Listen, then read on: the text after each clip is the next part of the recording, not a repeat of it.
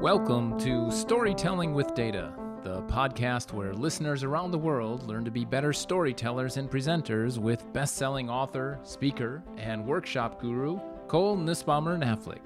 We'll cover a wide range of topics that will help you effectively show and tell your data stories. So get ready to separate yourself from the mess of 3D exploding pie charts and deliver knockout presentations. And with that, here's Cole. Hi, this is Cole. Thanks for tuning in. I am busy gearing up for our new 10 week course. It's actually been really fun to plan because we get to dive deeper into every topic than we typically do for a single thing. I was realizing just this week that most of the stuff I've been doing lately has been relatively short an hour presentation, conversation, or podcast. In the course, we get to spread things out over a much longer period of time and offer a number of ways for people to learn and explore and practice. We'll dive into a different topic each week. This will start with a live lecture from me, which is also recorded for later viewing. Then there will be supporting assignments each week that includes reading, watching videos, tackling exercises, and yes, even listening to some podcasts. Participants will also undertake a course project of their choosing that allows them to synthesize and apply everything they learn. The excited energy I'm feeling for the course actually reminds me of the feeling that I had when we were just starting out with the Storytelling with Data podcast, planning and recording. Right, you're doing something new, putting it out there to see whether other people are going to value it. There's definitely a vulnerability that goes along with this. But that early uncertainty, I think, probably makes it feel even more rewarding when something does land well with an audience. With the podcast, it's been so fun to watch our listenership grow over the years. It's been a great new way to share our lessons and everything that we're continuing to learn at Storytelling with Data. And the course is going to be another way of doing exactly that. We'll actually be starting out by focusing on feedback which coincidentally was the topic of my very first Storytelling with Data podcast.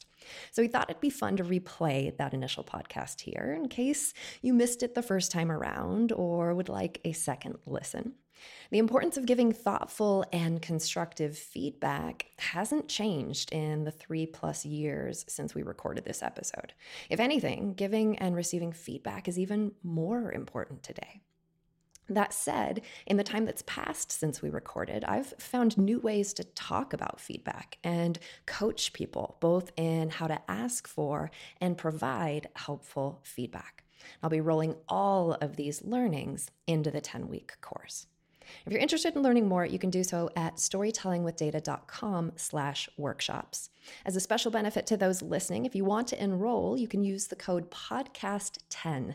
Uh, that's podcast10 during the registration process for 10% off the listed price. And you're welcome to use that on the 10 week course or on any of our upcoming virtual workshops. With that, sit back and enjoy this replay of our very first Storytelling with Data podcast episode, The Art of Feedback. Be sure to listen to the end to hear my updated response to a listener question on recommended data viz reading. Hope you enjoy. Show and tell your data stories. So get ready to separate yourself from the mess of 3D exploding pie charts and deliver knockout presentations. And with that, here's Cole. Hi, I'm Cole and I focus on telling stories with data. Today, you are listening to my very first podcast. I'm guessing if you're here, it means you might be familiar with some of my other work. Perhaps you follow the blog or have read my book.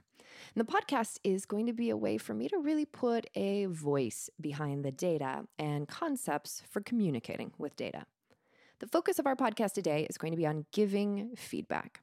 Through this, you'll get a sense of some of the things that I've been up to recently uh, on the blog, discussions I've had at workshops and behind the scenes. We'll also tackle reader Q&A, where we'll talk about when and why we should use graphs in the first place, considerations for dashboards and reporting, and I'll also outline some Data Viz 101 resources. When it comes to this podcast, I'm really trying this out. I want to see what sort of interest level there is for this medium and the type of content that I want to talk about. And I'll definitely be iterating over time and welcome your feedback on that front. And really, any sort of feedback here will be useful. Everything from this is great, keep doing it, to hey, that was awkward, maybe rethink that next time, or here's some content that I'd love to see in a future episode. Uh, all types of feedback would be great. And you can provide that by sending a note to feedback at storytellingwithdata.com. Speaking of feedback, giving feedback is something that's come up for me in a lot of different ways lately. Uh, I think there is immense value in being able to both give and receive feedback when it comes to refining our data visualizations and the way that we communicate with data broadly.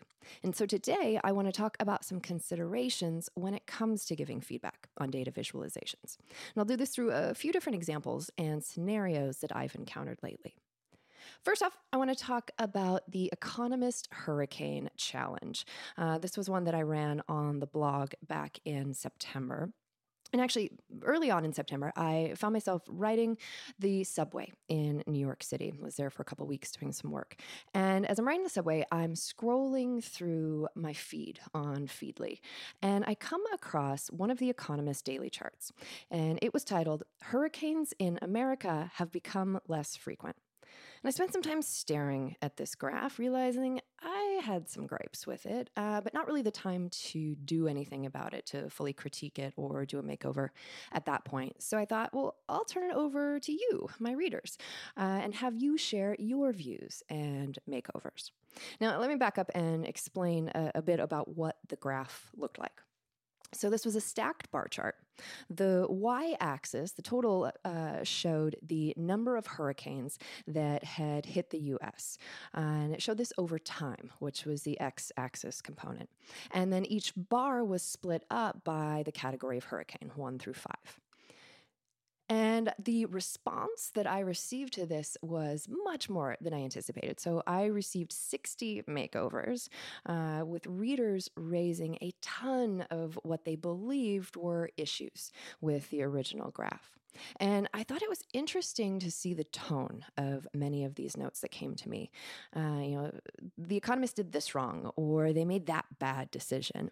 And some people were pretty brutal which it's actually incredibly easy to be when you're at arm's length like this. It's easy to forget that there is a person or a team who made the various design choices for a variety of reasons. And I actually didn't think about this so directly at the time, but was reminded of it very clearly when The Economist emailed me. So, Alex Selby Boothroyd, who is head of data journalism at The Economist, wrote me Dear Cole, Thank you for organizing your fascinating How You Would Visualize Hurricanes challenge. Here in the Economist Data Journalism Department, we've pored over every entry with the same degree of interest and healthy debate that our original chart seems to have provoked. As with all data visualizations, we had to make some compromises. The incomplete final decade was, as many people noted, unsatisfactory. Instead of leaving it to our readers to correct for the shorter time period, in hindsight, we could have used five year groupings like Robert did, or 15 year clusters like Todd did to maintain consistent spacing on the x axis. We could, of course, have improved other elements as well. With more time, we could have incorporated every 2017 hurricane up to and including Hurricane Irma, while accounting for the fact that this year's season is not yet over. As Sharon noted, we could have considered hurricane damage too, or looked instead at accumulated cyclone energy. That said, these data cover all Atlantic storms, and we wanted to focus just on those that made landfall in the United States, as our article was pegged to Irma hitting Florida the previous day. As a description of what has occurred in the past, we thought that the headline and subheadline on the story, Hurricanes in America have become less frequent, but the most damaging storms now appear, appear to be slightly more common, was accurate. And we felt that the trend lines helped show this. But it's interesting to note that for every visualizer who used trend lines to reach a similar conclusion, there was another who loudly dismissed them as misleading, or was equally vocal about something else we had done wrong. It is heartening to be part of a data visualization community that has such a strong voice. All the best, and do let me know if we can be involved in any future challenges. So I thought it was awesome to see this note and the attention from the Economist Data Journalism uh, Department. And it's a pretty amazing balanced response when you consider that they could have come from a very defensive position, given that we have these 60 makeovers of different people outlining different issues uh, or potential issues with that. And yet, the way I read it, at least, it came across as a really balanced response. And I also thought it was great the way that Alex uh, highlighted the constraints, right? The, the fact that they made compromises and trade trade offs uh, for a variety of reasons. And that's one of those things that when we remake data and redo data visualizations, we just we have no visibility into those constraints that the person originally visualizing the data faced. Uh, and I was reminded of this same idea recently. Uh, I was following a heated Twitter exchange uh, between a few folks uh, Alberto Cairo, Elijah Meeks, and Stephen Redmond by the way, one of the things I think is just fascinating about Twitter. So Alberto's in Miami, uh, Stephen's in Dublin, Elijah uh, is in California, right? I'm here following from California. So just the way that applications like Twitter allow these conversations to happen in a way that would otherwise never be possible. But so they're, they're having this debate, and uh, Alberto links to an article at one point. And the article is one back from 2015 by Fernanda Viegas and Martin Wattenberg. The article is called Design and Redesign in Data Visualization. And in this article, they talk about this idea of popular criticism and how the data visualization field has become ripe for drawing this popular criticism in a way that you really can't do uh, for other mediums, right? If you think of a, a book or a movie, someone can critique those things, but they can't actually remake them from start to finish, right? If you're critiquing a book, maybe you rewrite a sentence, but there's no way you're going to go in and rewrite the book. Whereas in data visualization, this actually happens, right? If you can get to the underlying data set, anybody can remake a graph.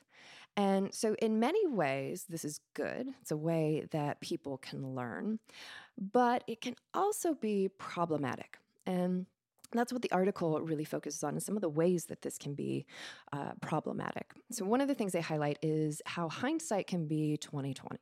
And to illustrate this, they look at Edward Tufte's criticism and remake of data from the Challenger space shuttle disaster. So it's it's easy knowing what the important things were uh, in that disaster to now go back and make data visualizations that make that brutally clear. Whereas at the time, that wouldn't have been possible in the same way because that information simply wasn't known at that point. Now, another way that this popular criticism can be problematic is in the removal of context. And this really reminds me of the hurricane makeover and that feedback that we heard from Alex uh, that those who are doing the makeovers and providing feedback, they just have no visibility into the constraints that those visualizing the data faced. And Fernanda and Martin write design is compromise. And they also outline some general guidelines, simple guidelines for data visualization critiques. One, maintain rigor. Secondly, respect the designer. And thirdly, respect the critic. And I think tone and framing become so important when we're giving feedback on data visualizations, so that this is coming from a place of helping or friendly debate and not um, not criticism in the, in the sort of negative aspects of that word. In any case, excellent article. I'll make sure that we link to it, and I consider it a must read for anyone who is creating or critiquing data visualizations. I actually had a recent request for critiquing a data visualization. Uh, this came from a follower who's been working at a company where he says, historically, we've had this really data heavy presentation done by our marketing team. He shared the, the presentation with me, and it had uh, a lot of donut charts, a lot of color. And he says, I recently hired someone, though, to specialize in data visualization, and I bought him your book. And so now this new data visualization guru has revamped the ongoing version of the presentation. So stripped out the clutter, made some other changes based on lessons from the book. And He says, We just delivered the presentation for the first time and we were met with mixed feedback. Uh, but we want to make sure what we're doing is grounded in best practices and not just based on someone's personal preference. And so he asked me to weigh in on this. And so this scenario, it would have been really easy to jump to something like, you know, here's all the reasons that you're right, as I see you applying concepts from my book, and here's all the reasons that they were wrong, you know, with their donuts and their color. But I actually don't believe that's necessarily the case. Uh, and I definitely don't believe that's what would have been most helpful for anyone in this scenario. So, actually, in this case, I brought it back to audience. If your audience doesn't like your approach, no amount of telling them why they should like it or why they're wrong for not liking it is going to help. Rather, for me, this means we're missing something that our audience needs. And so going back to I mean, the, the different things that we think about when we're crafting visualizations and we're following best practices. And I actually wrote uh, what some of this looks like from my perspective in a blog post back in September, uh, my guiding principles, and outlined the different things that I'm thinking about when I am creating uh, and critiquing data visualizations. And the last guiding principle, the final one, is that audience trumps all else. I think to be successful when it comes to visualizing data in a business setting, we really need to be thinking about our audience first and foremost. And if there's something that they are confused by or resist, then we need to revisit the design and revisit the way that we're doing it and, and, think about what our audience needs are and how we can make sure those needs are being met. So I think when we can do that, then we lower the chances of, of having that sort of resistance. Now, when it comes to giving more specific data visualization feedback, I encounter this scenario in the workshops that I do regularly. So when I go in to do a half day or full day uh, workshop with a team, I'll, I'll, typically solicit examples from the team ahead of time. And after we go through the core lessons, then we look at some of the group's specific work and we discuss how we can apply the lessons that have been covered to uh, the folks' specific work, their work, and their colleagues' work. Now, as you can perhaps imagine, this can be a very sensitive topic, right? This is someone's work that now a room full of people are critiquing. And this is in the absence of those constraints, as we've talked about, and without actually having to do any work, right? They're not even remaking the examples. They're just outlining some gripes and maybe making some sketches. Now, the way I frame this up is it's not an exercise in ripping anything apart, but rather thinking about how we can discuss and how we can apply the lessons that we've covered to make the selected examples even stronger. And I tell people, you now have discerning new eyes when it comes to looking at graphs. And this tends to be both a blessing and a curse. Uh, but I challenge folks to use those new eyes that they have for graphs not only to critique, because right, as we've seen, that's easy to do uh, when we're looking at other people's work, but also critiquing, right? Applying those same new eyes to their own work. Because I think by being harsh critics of our own data visualizations, we really put ourselves in a place where we can continue to refine them and ultimately make them successful.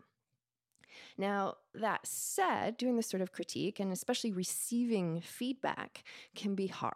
We get attached to our work.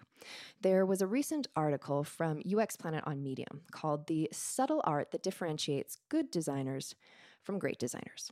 In the article, they list five differences between good and great designers.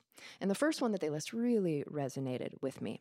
They said, For great designers, a critique is just a critique, not an insult. And this is one of those things that's really easy to say and incredibly hard to actually uh, put into practice. We get attached to our work. And as we do, we lose the ability to objectively see right? When I've put together a data visualization, I know where I want my audience to look. I know the things that I want them to connect. I know what I want them to walk away with. Uh, the challenge, though, is making all of that tacit stuff in my head visually clear to my audience so that they look at my graph, they see it in the way that I want them to. Now, one of the ways that I get this sort of feedback is from readers, where I'll post something on the blog and then I'll have people who volunteer makeovers of my makeover or provide feedback. And now, in some cases, this can be challenging, right? Because as we've talked about, those doing makers overs, they don't necessarily have any visibility into the constraints that we face. Um, or for me, you know, the specific lesson maybe that I was trying to highlight through a particular makeover. Um, but this is also an incredibly helpful part of the process, uh, both for me as well as the person providing the critique, because it forces us when we critique to articulate our logic in a way that not only makes sense to us, but that will make sense to someone else, which can help us think through things uh, in new ways. Um, this actually happened recently, uh, this uh, reader feedback uh, in a blog post or after a blog post that I had posted. Um, so it's back a couple weeks ago. The blog post was titled A Tale About Opportunity. And uh, in, in the blog post, I was looking at an example from the pharmaceutical industry where the original graph um, was a 100% stacked bar chart where the focus was uh, the, the bar on the left was the number of patients who had been diagnosed with a particular illness. And then the bar on the right represented the patients taking uh, this drug for the particular illness. And then the illness itself could be divided into different severities mild, moderate, severe. And this was a case where we could actually switch the way that we were categorizing. Uh, and instead of making the primary categorization those diagnosed versus those taking, and then the categorization within that, the severity of the disease, by actually breaking it out by the severity of the disease, first and foremost. And then within each of those stages, looking at the number of people taking the drug out of the total diagnosed, meant that we could flip it around and really highlight the opportunity. So, doing it this way allowed us to see not only who's taking the drug, but who else could be taking the drug. And to visualize this opportunity, I showed empty space that was outlined. And so imagine a horizontal stacked bar chart where the bottom series is dark blue. This represents the number of patients currently taking the drug. And then stacked on top of that is a white series that's outlined in that same dark blue, which represents the portion who've been diagnosed with the disease, disease but aren't currently taking the drug. So those who could be taking the drug. And then in the final version, I had some annotation on there, listed out some percents um, in that same dark blue. And the percents were meant to describe the white portion of the bar that was outlined in dark blue.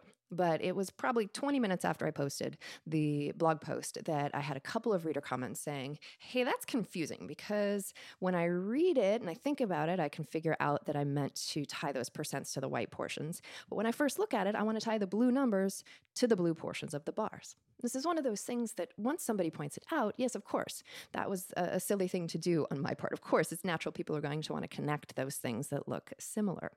And I didn't even see it, though, when I was doing the graph because I knew where I wanted my audience c- to connect those pieces.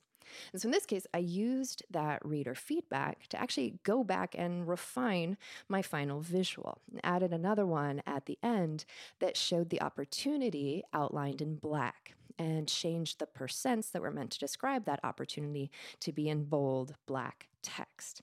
So, this was a case where I was able to use some reader feedback to make the example even more effective. And now, for me, it's rarely about this being better than that when we offer critique or provide feedback, uh, but rather more about optimizing trade offs. Because as we've discussed, pretty much every decision we make when we're designing data visualizations and the slides and pages that contain them, these decisions involve trade offs. So for me, it's about understanding what those trade offs are and making smart decisions in light of those things. So, in sum, giving feedback is a hugely important process of helping everyone be better when it comes to visualizing data. And I, I do believe that when we provide feedback, we should be respectful and consider tone and framing.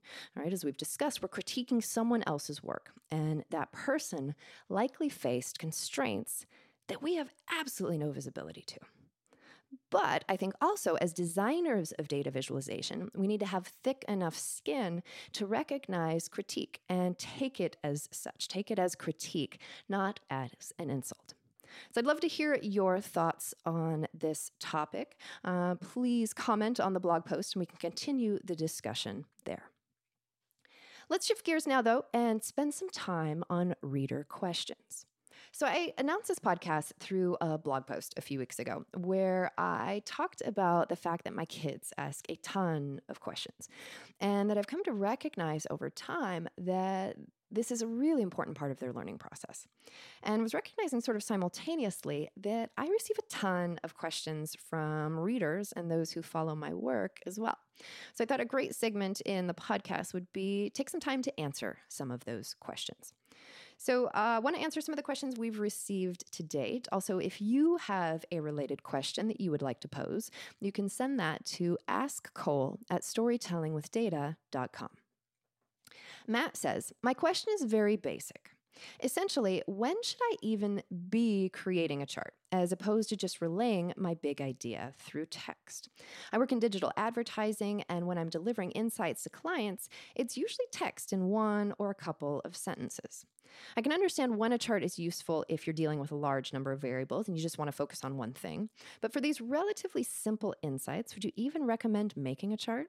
It's fascinating to learn the art of beautiful and useful charts, and I just want to make sure they keep being useful to the audience. So this is a great question, and I love the uh, thoughtfulness behind it. And I think anytime we think about showing data, we should ask ourselves the question of do we need to show this data? Just because we have data doesn't mean we necessarily need to show it. And I think for me, the sort of things that I want to consider when it comes to whether I should be showing data, uh, one is just being aware of the value of visuals for making data accessible. So helping someone understand or see or remember something. Uh, images are powerful, graph being one sort of image, in their ability to prompt recall. So if there's something in the shape of the data or there's something about showing it that's going to help you reinforce the message that you want to make, I think there can be immense value in pairing the visual, the graph, with the verbal, the story. So when I do that, now not only can my audience remember what they heard, but they can also remember what they saw. I think another important component is certainly your audience. Is your audience going to need data in order to trust you or be convinced? Uh, if so, then you want to think about how you can weave that data directly into the story that you want to tell. So I think uh, ultimately graphs uh, use them when they can help someone see or understand or remember, and when they're going to be useful for your audience. Brian says, My question for you is how can I can apply your principles and methods when creating and designing dashboards? I work for a large hospital in Boston, and lately most of the requests I get are to create dashboards. The issue is that the users consuming them want everything on it. I'm struggling with this because I know from experience in following your principles that a lot of the information they want is unnecessary. Please help. So I tend to draw one uh, important distinction, which is the distinction between exploratory, right? What you do to understand the data when you look at it this way and that way uh, to find the interesting insights, and explanatory, which is once you found the interesting insights and you want to now communicate those to someone else. Now, for me, dashboards, any sort of regular reporting, these fall more into the exploratory space, where dashboards can be super useful at putting a lot of data into a small space where I can scan through and I can look to see where are things in line with my expectations or where are they not in line with my expectations? Where might there be interesting things that I can further dig into to get at the story? Now, one thing to keep in mind is just because the dashboard is how you find the interesting takeaway or story does not necessarily, and I would say in many cases, does not mean that the dashboard is going to be the best way to then tell that story to your audience. So I think the dashboard can be incredibly useful for getting at that story. And then when you have something specific you need your audience to know or an action you want them to take, then you actually want to take that data out of the dashboard and do a lot of things that I talk about in the book and on my blog to make that story both visually and verbally clear. Now, when it comes to dashboards and designing effective dashboards, one resource I'll recommend is a book that came out earlier this year called The Big Book of Dashboards.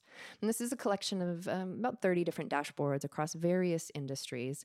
Um, so it can be nice just to flip through and see ideas for how people have visualized different uh, data.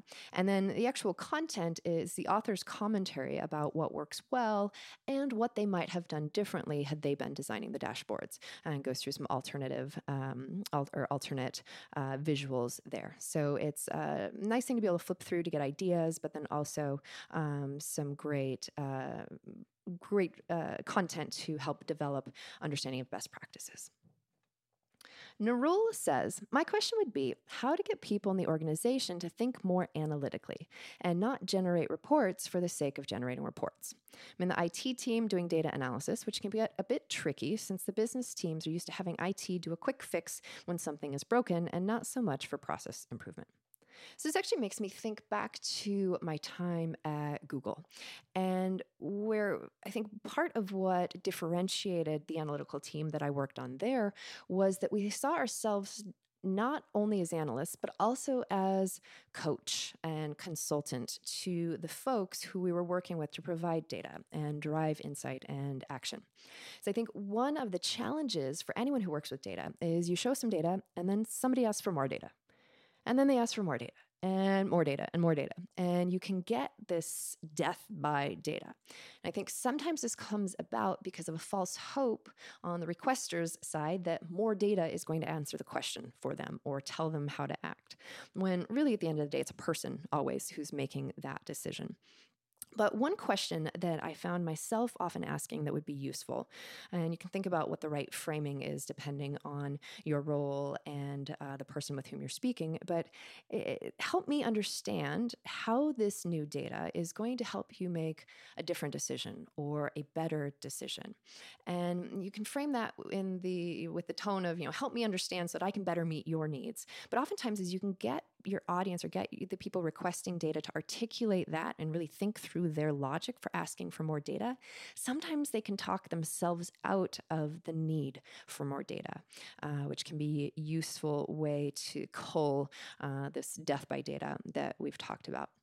There actually was a sort of related example at a workshop recently where we were discussing, and there was actually this aha moment of understanding that uh, you could see happen during the discussion. And it was where the team recognized that they they've historically seen themselves and see, seen their role as being primarily to inform.